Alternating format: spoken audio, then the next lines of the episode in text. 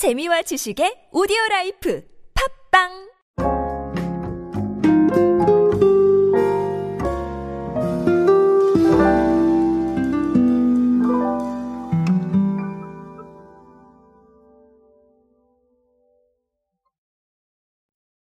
요즘은 정말 무가당, 네, 설탕이 없는, 아, 그래서 제로화가 되는 이런 부분들에 대해서 정말 관심이 많은 것 같습니다. 사실은 뭐, 네, 제가 너무 많이 짚어드렸기 때문에 이쯤 되면, 어, 이제 뭐가 더 제로로 나올 거야? 이렇게 생각을 하실 수도 있는데, 아, 오늘은 사실 새로운 사례는 아닙니다. 아, 왜냐하면 기존에 있었던 아, 사례와 유사한 사례이기 때문에 이걸 새롭다고 판단을 하긴 좀 어렵겠습니다만, 아, 조금 흥미로운 건 아, 아주 정확한 통계 하나가 나와 있어서 제가 그 통계를 좀 소개해 드리려고 오늘 사례를 가지고 왔습니다. 자, 오늘은 제로 소주 이야기로 함께 하도록 하겠습니다. 안녕하세요, 여러분. 노준영입니다. 마케팅에 도움되는 트렌드 이야기, 그리고 동시대를 살아가시는 여러분들께서 꼭 알고 가셔야 할 트렌드 이야기 제가 전해드리고 있습니다. 강연 및 마케팅 컨설팅 문의는 언제든 하단에 있는 이메일로 부탁드립니다. 자, 아, 일단 오늘 팩트는요. 독도 소주 zero sugar가 나왔습니다. 업계 단독으로 CU가 판매를 하고요. 아, 네, 이 뭐 독도 소주에 대한 홍보를 하는 건 아니기 때문에 제가 아, 상세한 설명은 네, 생략을 하도록 하겠습니다. 자, 어쨌든간 가장 중요한 건 주류를 비롯을 해서 아, 지속 가능한 건강 관리를 목적으로 한다. 제가 이거 굉장히 많이 말씀을 드렸죠.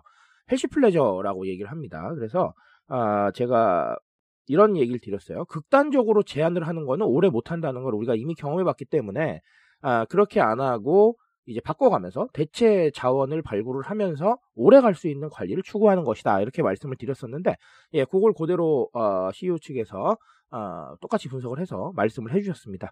자, 그런데 중요한 건 이게 단순히 트렌드가 아니라, 어, 트렌드라고 저희가 인정을 하려면 매출이 나와야겠죠. 돈을 쓰는지를 봐야겠는데, 어, 한번 보니까, CU가 작년에, 그러니까 지난해에 관련 상품들 매출을 좀 분석을 해봤더니, 이런 무가당 음료의 매출이 전년 같은 기간 대비 96.8% 정도 늘어났다고 합니다.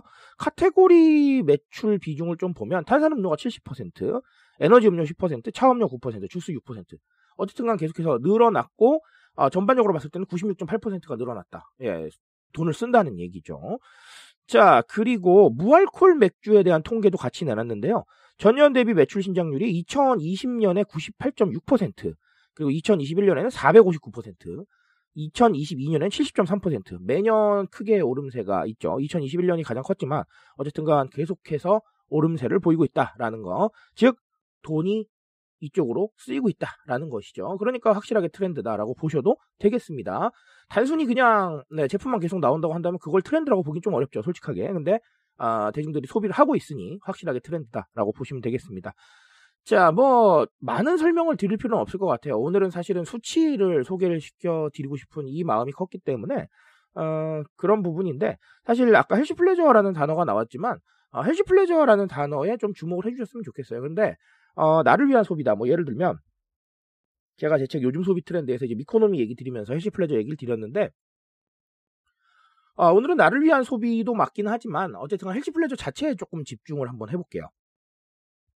아까 말씀드린 것처럼 어, 지속 가능한 부분들 아주 중요합니다.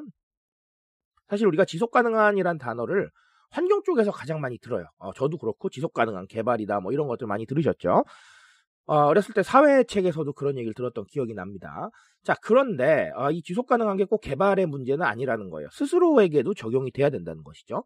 자, 그러니까 지속 가능하지 못하면 찐이 아니라는 거예요.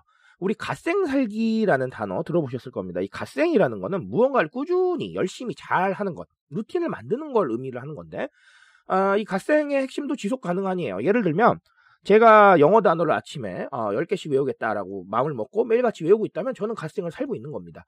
자, 이런 것들을 혼자 하지 않고 서로 또 단톡방을 만들어서 독려를 하시고, 커뮤니티에서 독려를 하시고, 이런 부분들이 벌어지고 있다라는 거예요.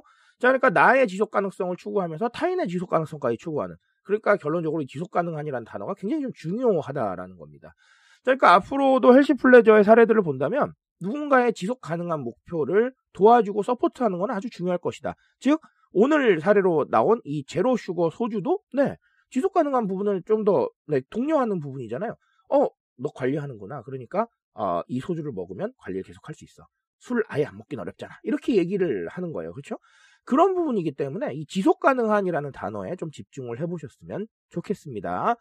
자, 오늘 뭐 사실 간단하게 정리를 드렸는데요. 말씀드렸듯이 오늘은 좀 수치를 말씀을 드리고 싶어서 준비를 한 거기 때문에 네, 이 정도로 어, 정리를 하도록 하겠습니다. 저는 또 돌아오겠고요, 여러분. 어, 앞으로도 healthy pleasure의 이 variation 한번 지켜보시기 바라겠습니다.